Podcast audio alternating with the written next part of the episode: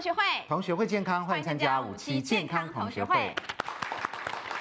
好，欢迎进来宾，首先欢迎到我们值班医师是家医科陈柏全医师，大家好。好，值班老师欢迎到家事达人杨贤一老师，大家好。好，同学代表欢迎五年九班洪素清，素清好，大家好。欢迎五年八班姚志强，志强哥好，大家好。你是不是从小就是过敏的？过敏儿，对啊，真的，很困扰。那你是对什么过敏呢？哎，没检查过哎。啊，你从来没检查过啊？哎，因为过敏检查实在太麻烦了，然后又说什么，很多项，什么东西不能吃，不能吃，不能吃之外呢，什么东西都要清的很干净，很干净，很干净啊。那我请问你，你自己知道你是什么过敏吗？不知道，我只知道早上起床一定打喷嚏。哦，这样子。然后有时候痒到天气一变，就眼睛痒、鼻子痒、这里痒、那里痒，抠抠抠抠，到处抓来抓去，很麻烦。那你还是持续这样，基本上只要不要对钱过敏就好了 哈，绝对不过敏，绝对不会，对不对？但是有一个东西你可能会过敏哦。来，根据我们国人这个鼻子过敏的统计哈，第一名你看叫做乌尘螨哈，粉尘螨、热带五爪尘螨。换句话说呢，这前三个呢都是尘螨，不同种的尘螨哈。所以换句话说，国人因为是复选嘛哈，国人对于这个。呃，过敏的人里面大概有八成多，基本上都对尘螨是过敏的。那我有因为过敏原因可能是两个或三个吧，所以是复选。来，再来是狗毛，好，再来是德国蟑螂，就是家里的蟑螂，再来是虾子、牛奶、螃蟹、白色念珠菌。还有人对大豆过敏呢，大豆就是黄豆哦。有人会对黄豆过敏？会，有有有，一样是会有的。不是胀气而已吗？嗯，胀气之外，确实有人对豆，因为你只要有蛋白质的东西，都有可能导致过敏反应。对，嗯，那对黄豆过敏会是怎样？第一个是打喷嚏、流鼻水，有些人是会以腹泻来表现，有些人是会以皮肤症状来表现，甚至有些人的慢性的过敏，他根本就不是这些东西，他可能一直觉得，比如说一天到晚在头痛或干嘛。我遇过一个最好笑的过敏是，他是什么呢？他是对。巧克力过敏，巧克力啊，然后他一直不知道，他一直不知道，他一直也只觉得他长期都有头痛困扰，直到有一年他去做了检查之后，医生跟他说，你好像对巧克力过敏，然后他戒掉之后，他从此那个偏头痛问题完全，偏头痛就好了。啊，哦这样子，好可怜，他对巧克力过敏，这个这个还好，我我们有一个同学是对西瓜汁过敏。啊，他一喝西瓜汁就起疹子，一不喝西瓜汁就好，有时候后来进步到什么地步？呢？看到西瓜汁摆在那一杯没有喝，身体也起疹子了。这个是，所以他一闻到西瓜味道就非常的敏感。哦，好，所以你看有研究到这种程度。我最周围最严重的过敏，我印象很深刻，是我们国中的国文老师。嗯，他对芹菜过敏，但是他的芹菜，芹菜，他对芹菜是通常你看你一碗那个鱼丸汤上只撒两个芹菜，撒两片，对啊，两三片，你把它弄干净，你以为弄干净对不对？它吃它会休克，休休克。哇，所以过敏那不晓得芹菜里面什么元素导致他身体做这样子急剧的反应。大家知道我是我们免疫系统认为敌人来了，所以起来群起反抗嘛，就没想到敌人是西瓜汁、芹菜，弄错了嘛，对不对？哈，过敏反应。好，来继续来看，有牧草、小麦，还有蛋白、杏仁，还有曲菌，还有这个是。牙呃，狗牙根草，这不知道什么草哈，猪草、猫毛、花生、鳕鱼，这还有人对鳕鱼也过敏的哈，花生也是有的，所以这些都是林林总总的过敏源。我们要知道，过敏儿是越来越多，其实大人也是持续的在过敏哈，所以过敏的人这么多，我们真的要好好了解什么是过敏。当然，最重要的是我们这个不知道的。昆虫应该算昆虫吧？对，八爪怪。哎，像我们现在身上，我觉得应该都有吧，只是你不知道而已，因为我们有衣服嘛，对，它就会寄居在这上面，只是你不知道，我们肉眼也看不到，这个就是尘螨。哈，我们现在请这个嗯陈医师来告诉我们一下哈，台湾有五大过敏源，我们刚刚看到的前五大就都列在这里。嗯，其实台湾很多过敏源哈。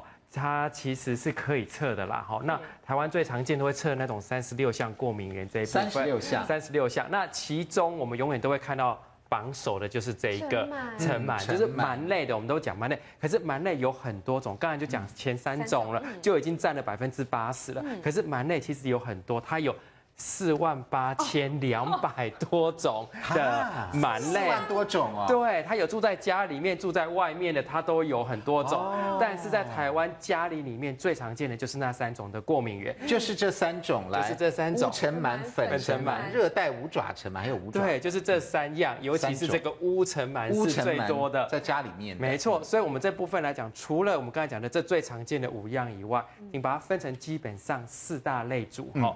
就是昆虫类的，昆虫类，嘿，宠物类的，猫狗类的，霉菌类的，菌菌类的，菌丝体类的，花粉或者草类的东西，大致上分成这个几个大纲的时候，我们就大概知道说，这个昆虫类已经站在前五名了，这两个加起来就前五名了，然后基本上大部分很多会过敏的来验哦，一定会中标了，就一定是这这两个其中一种。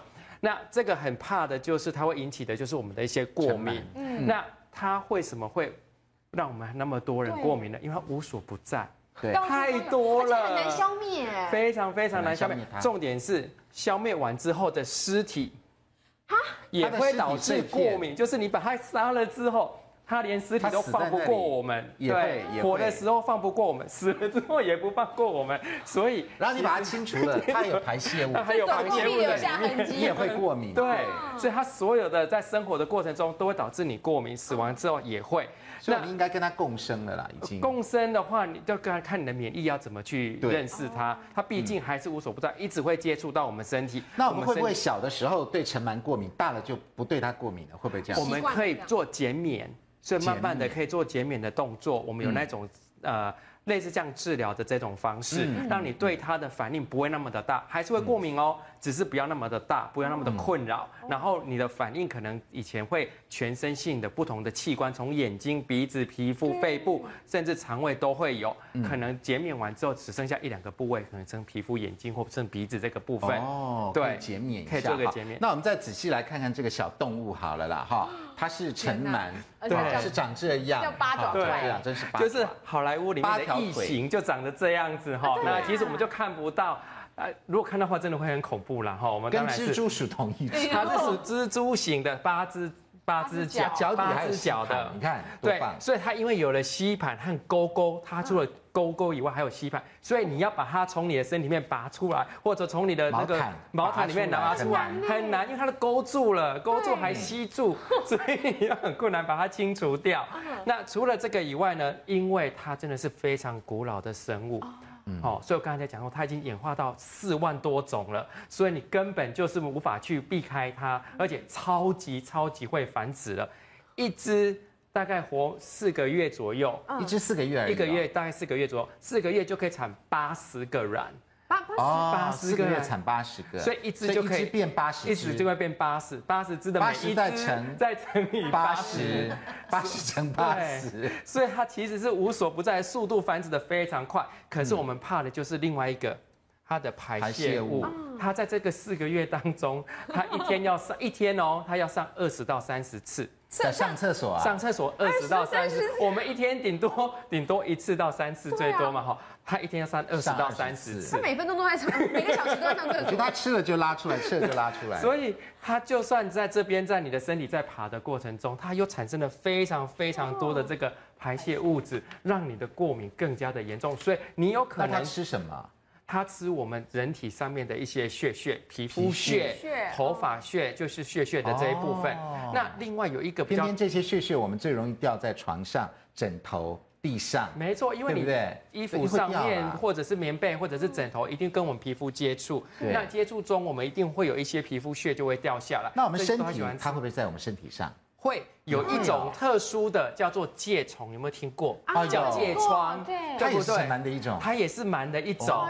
它所以会在我们的毛的部分，或者是那个躲在毛孔那，对对对，或腋下或者腹股沟这部分的话，湿温的地方它会长在那里，而且它会钻到皮肤下面，让你奇痒无比。嘿，对，所以其实它有很多种。那以曾经也被人家叫做类似像寄生虫类的，嗯，它也被人家归纳为像寄生虫，所以很特别很特别的一个昆虫。好。好，那我们再来细细看它。对，好像各种都不太一样。你看这个是吸盘，对不对？吸盘呢？像不像异形外星人，对不对？吸盘吸住，钩子钩住，钩住。所以它长得这样子的时候，你要把它给去除掉了之后，你要把它的钩子跟吸盘这个部分弄起来，它的底部蛮像螃蟹缩了脚。对，所以它死的尸体是长相类似像这样子。可是你看它扁扁更小，它的便便便很多，旁边都是便便很多很多。这些便便也是你的，对，是过敏。的过敏源。对，然后这个是它的卵，对，所以这都要显微镜才看得到。这都是要显微镜，因为它非常非常的小，所以我们讲说电子显微镜不是一般的显微镜哦，要到电子显微镜才看得到。可是从头到尾，从它本体到它的排泄，到它的卵，到它的脚。全部都是你的过敏源。刚刚我们看到有粉尘类的，对不对？对。它这些吸盘跟脚是吸在衣服上，对不对？对。它也会漂浮在空中，然后我们抖抖抖什么，我们也就吸进去了，对不对？所以我们的肺部应该有它喽。对，你知道吗？你早上起来一定会折被子嘛？是。对。被子里面拿起来抖抖抖，你不会拿到外面去抖嘛？你会在室内就把衣服要那个或者棉被抖起来，一抖它就飘。飘的过程中，粪便可以在空气中飘二十分钟。啊，所以我刚才甩过完之后，放好之后，我就这样从这边再走过去。再把它吸进来。那我们甩要戴 N 九五吗？戴 N 九五口罩吗？所以通常我们还是要整理的话，还是搭到外面去，去把它甩开啦。对，比较难呐，比较困难。但是在外面抖的时候，你要看下面有没有人，不要抖，到给下面的人闻到。我家里没有，就不要甩到下面去。那我觉得它真的很难很难隔绝，很难隔除掉，因为它所有的从活的过程中，它吃的东西跟排泄都会导致，连它死亡之后，它的脚、它的身体都会。所以我们在医学啊，跟健康市场就诞生了好多抗菌防螨的东西，有没有？是真的。哎，比如说枕头，对，或者是吸尘器等等，对，什么都有，对，等等哈。所以我们待会儿来可以慢慢的讲哈。所以这个是尘螨哈。对。那它为什么它的排泄物会造成我们的过敏呢？为什么我们吸进去就过敏？对，其实它就是像我们讲说抗原抗体嘛。我们身体，我讲难听点。遇到便便的话，我们一定会排斥嘛。如果身体不排斥便便的话，那真的是很奇怪的一件事情哦。所以他一天我刚才讲的达到二三十次的做做排泄的动作，是。当然这个东西他身体不要了，我们身体怎么会要它？哦。所以他接触到我们身体之后，我们身体第一个动作也是要把它给去除掉。而且，他什么东西都吃，所以他吃那种我们不要的东西之后，他排出来的大便也是那种不要不要的东西。哦。所以一定会产生我们的一些很大的一个困扰。嗯。然后呢，最怕最怕的是他一旦到我们身体里面来讲的话，它会导致比较敏感的暴露地方的一个过敏反应。尘螨的排泄物，它被吸进去以后，不是说在肺部吗？对，在鼻部跟肺部组织就溶解，就溶解了，它溶解掉了。对，好，溶解掉了。那对尘螨的过敏者来讲，被溶解以后的排泄物会在细胞组织上释放酵素，破坏组织结构，并且引起过敏反应。所以是那个酵素。所以你想说那些排泄物怎么办？它已经因为太小，被我们的肺部都已经溶解掉了。但是它排放的酵素又让我们引起过敏反应。毕竟是不是我们体内产生的酵素？对，本来就不是我们身体的东西进到我们身体，我们身体一定要把它给排出去，就会产生气喘呐、过敏性鼻炎呐，或者是湿疹。所以就看你的过敏的地方是在哪一个地方。到了肺部就叫气喘，到了鼻子叫过敏性鼻炎，到了皮肤就叫做湿疹或过敏性皮肤炎。所以这三个系出同门就对。好，是这是尘螨的排泄物。来，接下来来问同学哈，那么在台湾呢，百分之七十五的住家充斥着尘螨，那请问每公克的灰尘当中，平均大概有几只尘螨呢？是二十只，还是两百只，还是两千只，还是两万只？每公克哦，这么小小一点点哦。好，素清选 D 两万只，为什么？因为我觉得它应该很小很小很小很小，所以那么小那么小那么小要弄成一公克的话，两万只差不多。差不多。对。好，志强你也是答 D 是不是？没有，两千只，两千只 C 哦，两二十只太少了，两百只也是很少，两万只超夸张的哈。我觉得应该是两千只。这样子，两千只每公克也很可怕哎，就表示我们这个空间当中几亿个嘞。我呃。我是军校毕业的，空军官校，空军官校毕业，对，怎么这么问？空军官校打败北一女，你是北一女，答案是什么呢？答案是两千只，平均大概两千只啦，两千到一万呢，没有到两万呢，两万可能塞不下，但是加了它的便便，我看就不值了，哦，对，所以它基本上呢还是两千只左右。不过大家想一想哈，每公克的灰尘里面有两千只，有时候我们吸尘器吸吸吸，有时候吸一坨一。堆有没有？你就可以想到那里面，如果吸得起来的话，那里面的尘螨是有多少的？哇，上。然后通常我们那种有纸的，再把它倒出来，尘螨又到家里面了。对，你要想说它又跑出来了。所以我们应该尽量用无纸的啊。现在有发展那个吸尘器是无纸的，应该是比较更这个安全、更医学、更健康一点、卫卫卫生一点哈。来，我们来看环保署曾经委说台大昆虫系的教授有进行尘螨的研究哦，结果发现百分之七十五。的住家都有尘螨，那每公每公克大概就藏了这个两千只左右。那每只尘螨呢，可以活下四个月跟八十个卵嘛。刚刚这个呃陈医师有讲过，嗯、所以呢这边仔细看哦，一个使用两年以上的旧枕头当中，估算它重量的十趴是尘螨跟排泄物构成的。旧枕头每个人都有哎，我现在旧枕头放多久了？假设有五百公克的话，五十公克都是尘螨呢。五十公克乘以八，那个两千只。对呀，再乘上两千只，或者是一万只哦。所以有的时候旧枕头，我们以为是吸水了还是怎样，要去晒晒太阳什么的，觉得也很重，对不对？所以那是尘螨。哇，赶快换掉。尘螨增加了重量以及它的排泄物，好可怕。所以旧枕头我看还是不要用好。对。或者要拿去晒太阳，嗯、那晒太阳可以消除尘螨吗？晒太阳有用吗？嗯、还是这个要有其他方式？死猪不怕滚水烫，还是要用烫的？洗衣机行不行？还是要用吸尘器？究竟什么方法能够消除尘螨，让我们不要过敏呢？广告回来就告诉你。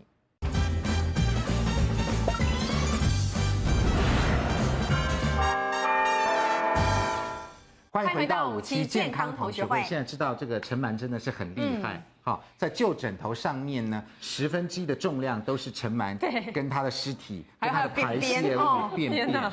嗯，所以哦，真的是旧的枕头。所以家里有旧枕头，我看真的是可能需要丢掉。不用，或者是看你有没有什么方法。所以如果家里有小朋友或是大朋友，常常打喷嚏什么的，所以搞不好真的是尘螨哦。哦，我们都没有想到有这么多。好，那尘螨会引起各种的过敏性的症状。我们请陈医师来告诉我们，到底有哪些症状可能是尘螨造成的？的确，我们就看尘螨这些我们不要的东西接触到我们身体的哪一个部位。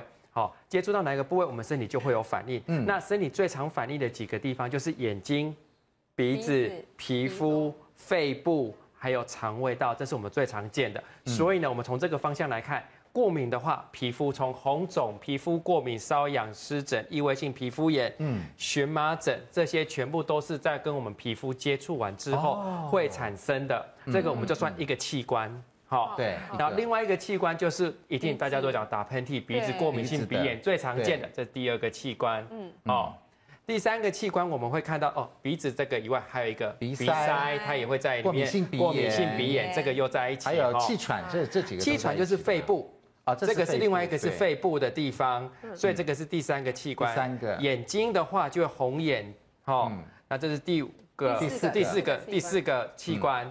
那第五个是头痛的话，这个是什么？大家都知道，过敏的时候会产生一个叫组织胺，所以我们吃药都是抗组织胺类，对不对？组织胺会让我们血管做什么？会扩张。扩张完之后，它就会收缩。所以血管扩张或收缩的时候，在我们的头部就会导致严重的头痛的问题。我们因为脑部本身是没有疼痛的感觉，它是因为我们的血管的扩张放松会导致的。那我刚才会讲这不同的器官的原因，是我们会用这个方法去定说到底你是轻度过敏、中度过敏还是重度过敏的。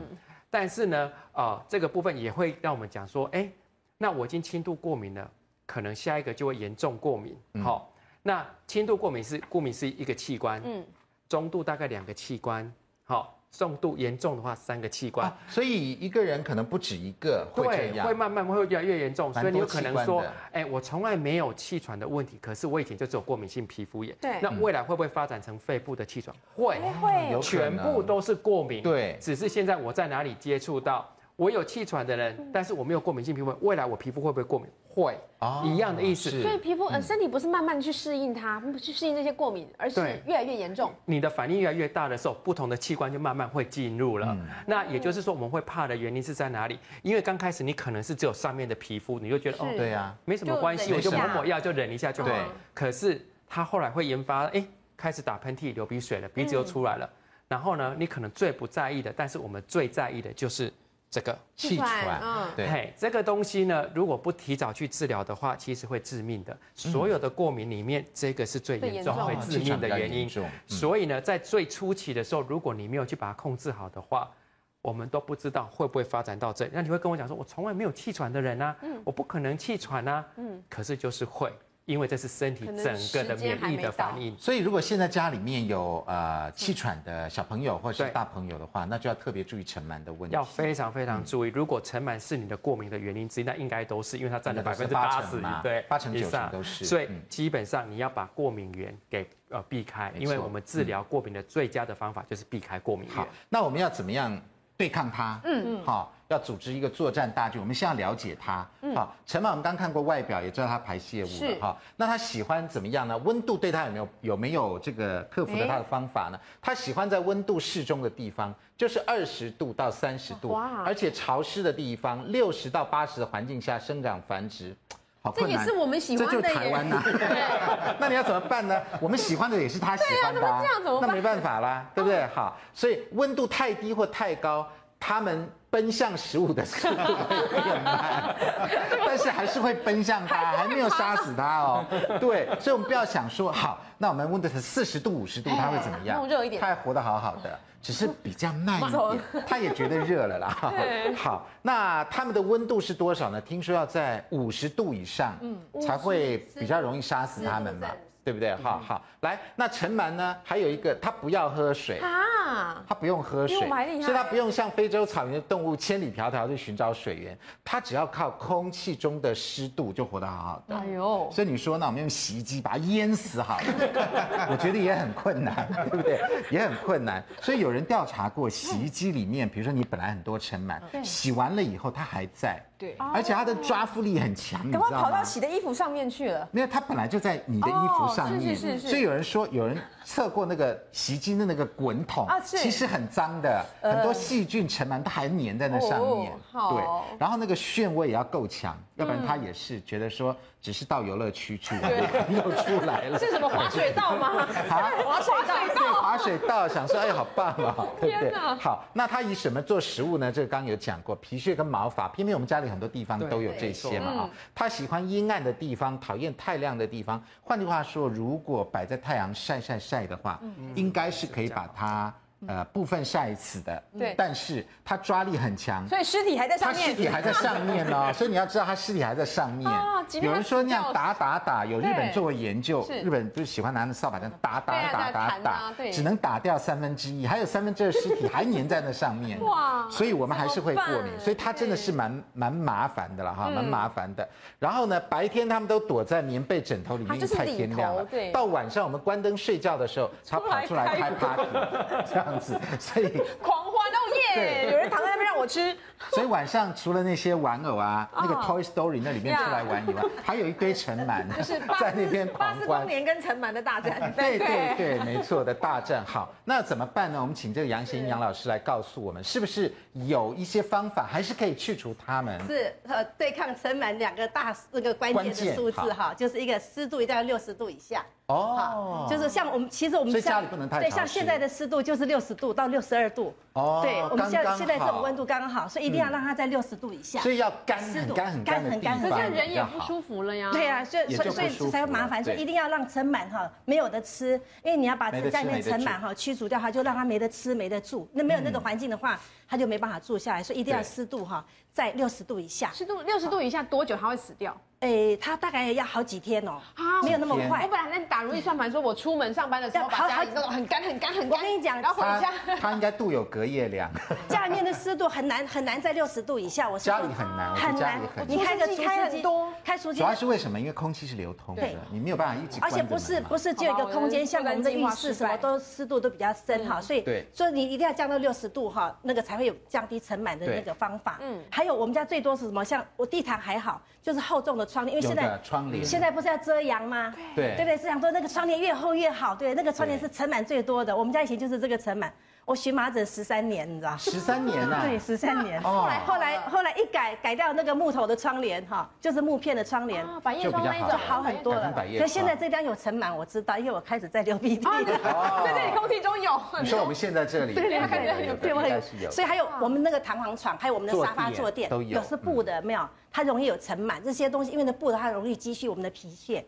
还有水，我们坐上去，有时候像现在很热，坐那边你要是布的沙发，坐布的床垫，呃，或者是皮革那一种，皮革就没有，皮革就还好。可是是布的话，它会流汗。皮革或木头的话比较好。我们的水会保留下来，就会这个是尘螨生生长。所以布的布的沙发、布的家具，它的尘螨比较多。对的，家具尘螨。木头的或皮的，它就好很多，比较少一点。对，尤其是木头的比较少，所以尽量改，像我一样一一次就改掉。窗帘窗帘别的材质，比如说那个百叶窗，百叶窗啦，或木头的那个百叶窗会比较好。那另外一个。水的温度，哎，这边说要五十五度以上，水温就是说，我会建议就是说，你要常常洗，因为那个尘螨它生长这个地方一定是要那个温度就比较高一点的，嗯，所以要常常洗。其他现在现在比较有的是叫烘干机也可以，还有说我们的洗衣机现在有种洗衣机是有那个温水的，没有？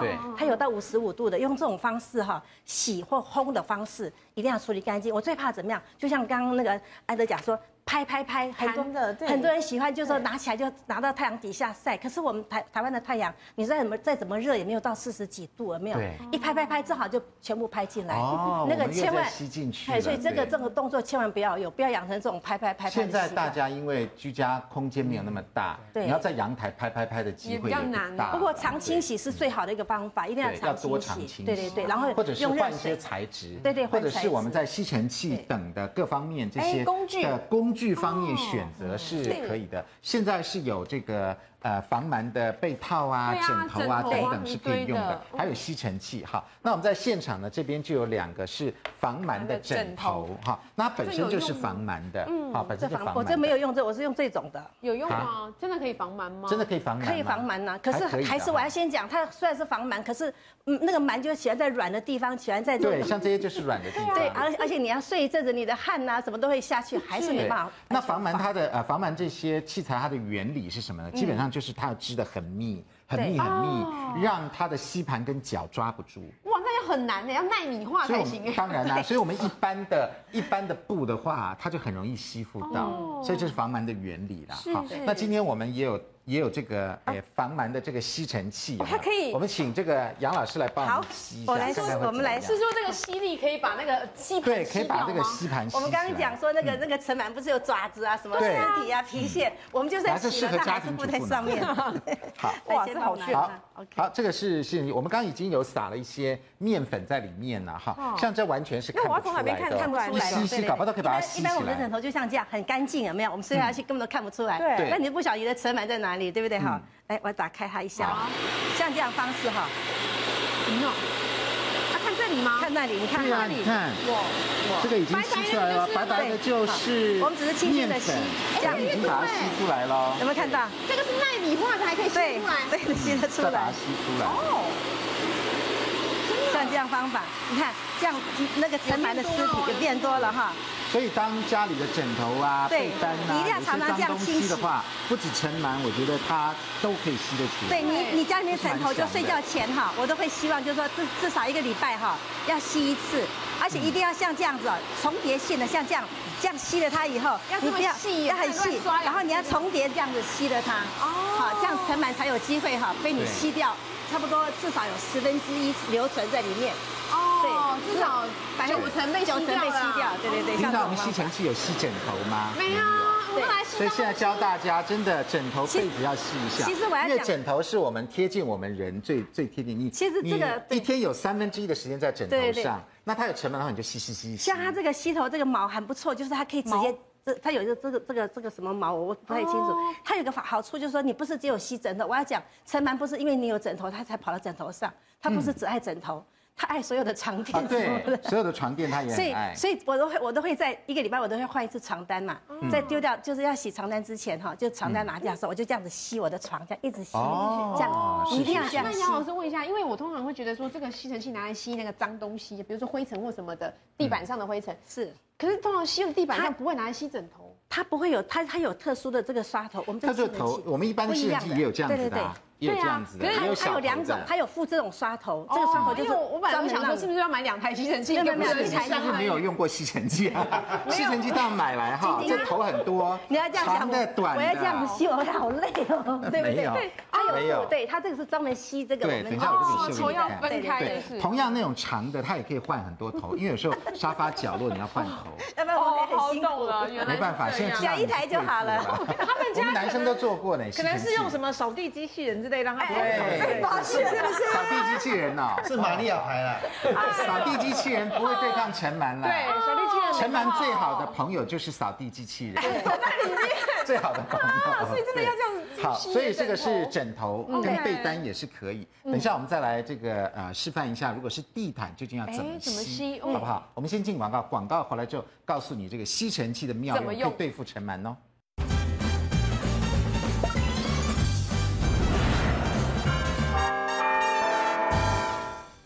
回到五期健康同学会。有时候我们眼睛没有看到，认为他没有在。其实呢，像陈蛮哈，像现在漫步在空间当中，我们家里面一定是很多的，只是我们没有去处理它。因此大家想说，为什么现代社会过敏的人这么多？原来就是尘螨哈，大部分在作怪。所以换句话说，我们真的要好好对付它。好，那有两个方法，其中有一个是这个关于棉被要可以拿出去晒，是拿去晒的方法。这边是说呢，我们可以放在大太阳底下晒一到两个小时。要有那么多时间呐，然后黑色会吸热嘛，所以我们把这个它摆在这个袋子里面哈，把我们衣物摆在袋子里面，用黑色的塑胶袋把它绑起来，好，然后温度会升得很快，因为尘螨在高温五十度就比较容易死亡。所以晾晾衣服、晾棉被不是摊开来这样子晒，太阳晒啊，你除了太阳晒以外，还有这个方法。还有这个方法，其实你这这个方法两个各有它的好处。对，因为如果你不把它包起来的情况下，你紫外线有具有杀菌的功能。对对。啊，它用黑色是利用黑色会吸热，所以它温度会上升的非常高，上升的比较快。对，那我因为你这个哈，你这个比如说外面室外温度假设很棒好了，三十五度，它还是没有到五十度啊。但是如果你用黑色又把它绑起来的话，这边肯定到。五十度，当然要在室外，不是摆在家里了。你到底有没有做家事啊？你对呀，摆在家里是怎样？有费用给你收吗？我知道，我知道可以晒在室外。请你们家的费用用这个方法，然后还是要摆在外面去晒太阳，好吧？晒太阳。那第二个好方法，其实我觉得可能比这个方法更经济实惠，因为我们上班族有时候都没有在家里啊，那怎么办呢？所以要有一个好的吸尘器。那现在有那种。这种抗菌防螨的啊，这个吸力很棒的哈，其实也是蛮不错的哈。那这个吸尘器的由来，我们大家也讲一下。其实吸尘器是英国人发明的，我们请这个素清来告诉我们吸尘器的由来是怎么样，为什么会诞生吸尘器这样的东西？是英国的灰尘太多了吗？对，没有，现在真的是吸尘器是很多主妇的好帮手，真的。但是它其实很早以前就发明了，在十九世纪维多利亚女王时代，他们就已经出现了一种，他们叫做。皮老虎，其实两个人一起动，它类似哦，就是把东西压扁之后，它是不是会造成一个真空状态？拉起来的时候就会有吸力，对不对？还有两个人做，对，要两个人做，一个压一个吸嘛。但是效率不好，为什么呢？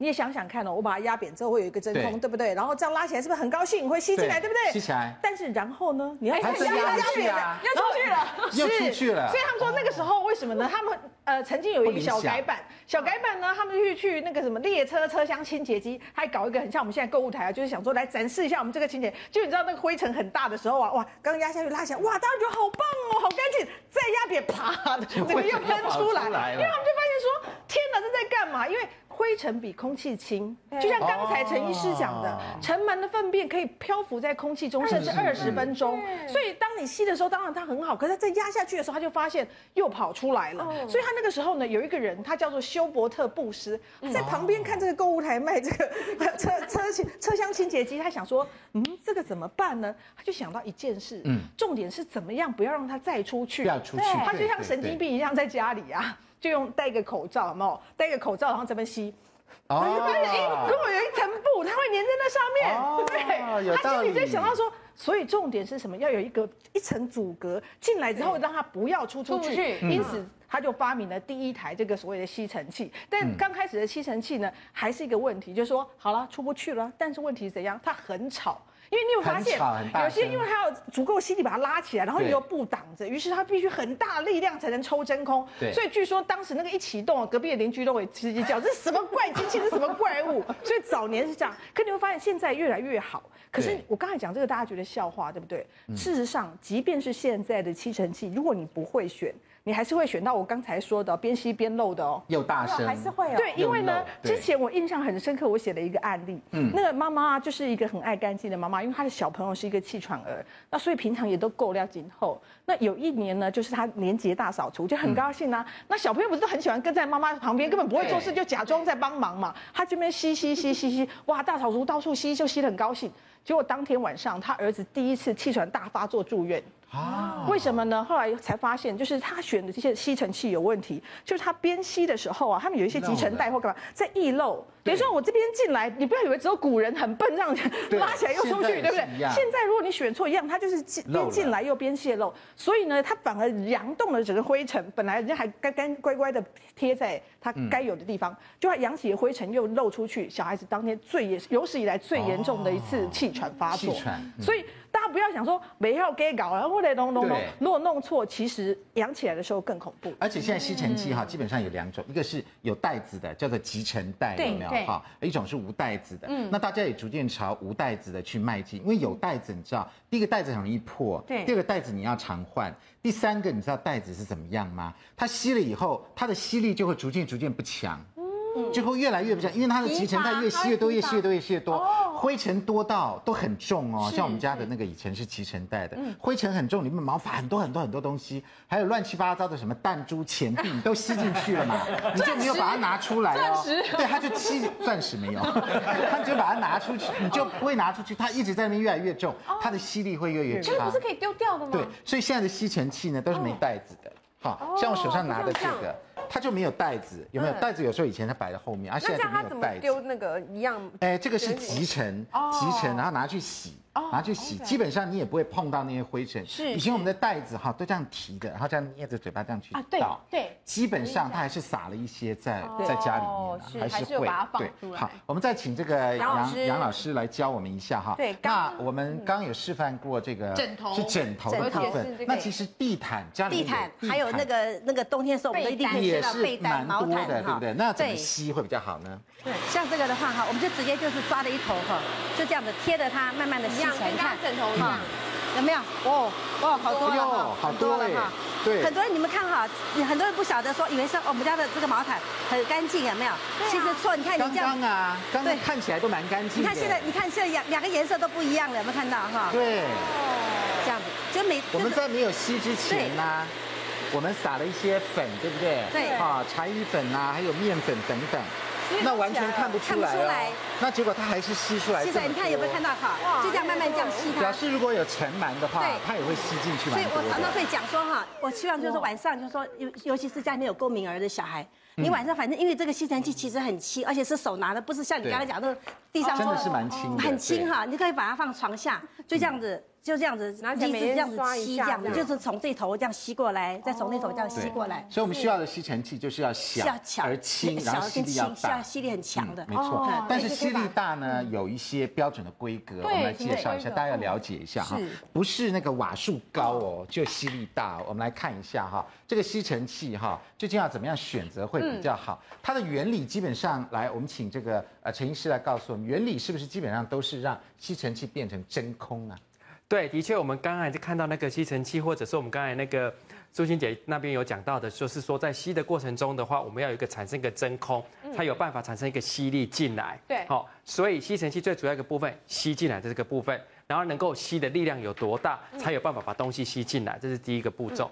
第二个步骤就是那个过滤的地方，是。好，这个过滤地方就是让我吸进来，也会跟着空气进来嘛，空气总得要被你排出去啊。空气如果没有被你排出去的话，它会把这整个地方一呃个空气会集约度会爆开嘛，对，所以一定要空气要排出去。可是你不能把脏东西吸进来之后，脏东西跟着空气再被排出去嘛，所以一定要一个过滤一个过滤网，把它那个要排出去的空气全部过滤过，然后这个过滤网如果密度越密。它过滤的东西就可以越小的东西可以留在里面，嗯、所以我们刚才讲的那个尘螨啊、尘螨的便便啊，这都非常非常小的东西，嗯、你要非常非常密的一个过滤网，它才有办法把它留在里面。这个过滤网，观众朋友有听过，就是 HEP，也就是 HEPA 啦，对不对？嗯、对你讲的这个过滤网，哈，就是大家有看过，就是这个，哦、嗯，对。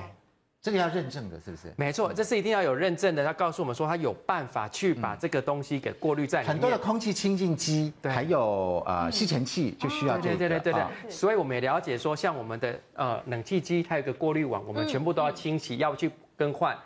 我们的吸尘器，它有这个过滤网，你也要去了解。但是呢，它今天要能够过滤多少，就跟这一个密度，或者它有没有收到这个认证的一个需要。因为特别的话，像这个。High efficiency 的 particulate air 哈、嗯，这个代表是它是针对高效率的空气的微离子做一个过滤、嗯，所以这过滤网分成呃中效率的、高效率的、亚高效率的，还有最高效率的。最高效率就是 S 开头的，对，哦、没有错。最重要是看到它的能够过滤的那个粒子到底要小到多小，对，对对，所以它一定会有一个设定，好，这个设定就是在零点三的 micrometer 这个部分。嗯那呢，这个零点三呢，要有百分之九十九点九七 percent 以上都要被你滤掉过，滤掉，它才能算是过关。如果对对对，要不然的话，你吸进去再这么小的东西都还被你漏出来的话，那干嘛吸？就干干嘛吸它？对啊，干嘛吸？吸的只是把它再全部都暴露出来，在空气中让我们重新再吸进去了。嗯，好，所以这个是 HEPA。来问同学一个问题好不好？来，那我们这个吸尘器呢，有时候在机身上呢会标注这个瓦数，对，好，功率它的瓦数。那数值越大，功率越大，是不是表示吸力越强？就是瓦数越大，是不是吸力越强？哎呦，一个圈一个圈，呃不不不，不一定啊。好，素清变成不一定 哈，素清回答一下。你也是知道的，我对于这个物理是绝不行的，所以我其实不知道功率大到底吸力会不会强。所以我想说，既然你们问这一题，应该是不一定的。不一定是不是？好，那这个自强来说好了，你是认为是？应该是吧？功率越高的话，它的当然是这个。呃，这个可以产生的这个力量越大嘛？对，因为志强哥对机器应该很了解才对啊。但是你不要，你不要绝对相信我。飞机是功率大，飞得快吗？对，飞机当然是引擎，对不对？它的发动机，它的这个磅数越大，当然是功率越强嘛。通常是这样，通常是这样子的。好，来，这两位专家帮我们举一下牌，好不好？吸尘器在机身上标明了这个瓦数啊、功率等等，数值越大，功率越大，是不是表示吸力越强呢？哎。哎呀，不一定啊，为什么呢？来，陈医师告诉我们为什么不一定。那素清答对了，蒙到了哈。其实哈，我们在了解这个所谓的呃功率的瓦数这一部分哈，数值越大的功率越有吸力嘛？不一定，原因是因为功率并没有跟吸力没有绝对的关系。嗯嗯，因为它没有绝对的关系，所以这个题目是不存在那个哦这个题目真的是有点问题了哈。那但是我们知道了解是说。呃，它还是跟我们的那个 size 有关，所以有时候呢，我们看它可能标的说我的那个吸力，所以 CFM 的话，它会越高嘛，吼，嗯，可是它有可能是因为它的体积比较大台，哦，它体积可能比较大台，它的瓦力会比较高，可是瓦力比较高，可是因为它体积大台之后除下来之后，反而它其实马力没有那么大。哦，所以也不能是因为我完全就是只看到它的那个呃瓦力是多少，我们要知道他说它真正的代表的是我们要去找它真的是 size 是对的，然后它的吸力 CMF 也要是对的，所以这样子才能告诉我们说它的吸力是绝对有办法帮我们达到一个清洁。所以我们要测量是每分钟有多少立方英尺的空气经过吸尘器，没错，嗯，但是原则上小机器它的 CFM 还是比较小的。对不对？大机器它的 CMM，因为已经跟空间面积对面积有问题，除上有关系了嘛。好好，那知道了。好好，所以这个是吸尘器，对，所以我们今天对吸尘器真的是。等于说是比较透彻的了解。嗯嗯、好，那如果我们是在卧室跟在这个呃客厅，它的处理方式，我们要消除尘螨的方式是不是一样呢？来，我们先来看看客厅应该怎么做。我们请杨老师来告诉我们，好吧？如果我们要清洁客厅的话，哈，除了有这个很不错的这个吸尘器以外，还有什么其他的方法呢？好，有一些角角落落的地方，究竟要怎么样除尘螨比较好？好，我们先讲，先从上面的角落来看。嗯，上面这边会有一个那个什么那个。呃，叫什么冷气孔？好，冬天的时候还是那个，就是平常的时候，你一定要用过滤网。好，冬天的话一定要用过滤网盖住。那冬天的话可以用那个暖那那个电电暖气来取代。嗯，是。那然后再看它旁边下面都有一个厚重，我们刚刚有讲厚重的窗帘，窗帘尽量就是改为一种百叶窗，塑胶的或木头材质的哈。然后，假如说你真的没有那个经费，一定要常常洗。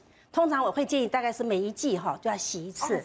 对，每一季洗一次会比较好。每一季要洗一次哦。尽量。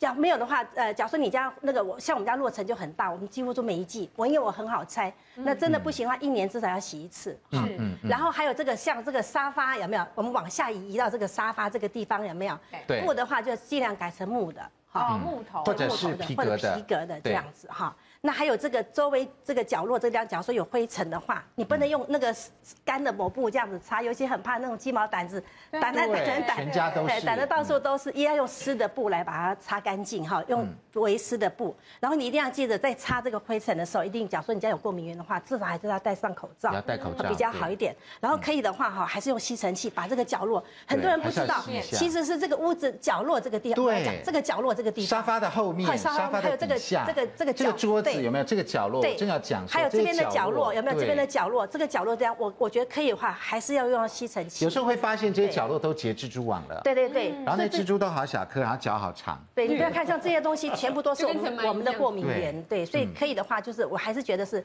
常常清洗。嗯。好，然后呢，尽量就是戴个口罩啊什么的，然后墙壁上什么的，尽量有木质的东西，呃，布布质的东西，通通把它取消掉。好，所以介绍这么大这么多呢，可见我们对于防螨呢，真的是要展开大作战。是是是。那大作战究竟还有没有什么其他的好方法呢？广告回来就告诉你。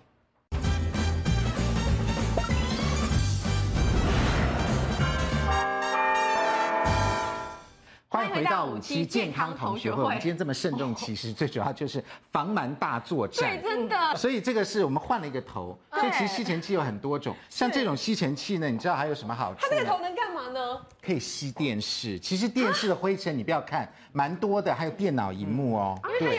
你看，假设这是我们家大电视，对，好，来吸一下，也会不错哦。尤其边边这边。蛮干净的。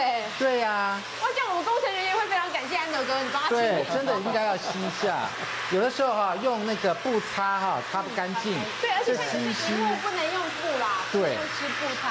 而且呢，大家知道，我们这个一定没有五十五度，所以这上面也会有附着尘螨，尤其是这个缝缝这边。对。其实都是可以吸的。而且这样的这个刚好就符合那个角度。对，你要用一般的那个大头的，但还不行。对。所以呢，很多吸尘器呢都附这些，所以我们一些角落的地方好好给它吸一下，真的就是会比较方便。还蛮方便的。嗯，没错。来，我们现在请陈医师来告诉我们，在最后呢，我们来看一下防螨有六大守则，哪六大守则？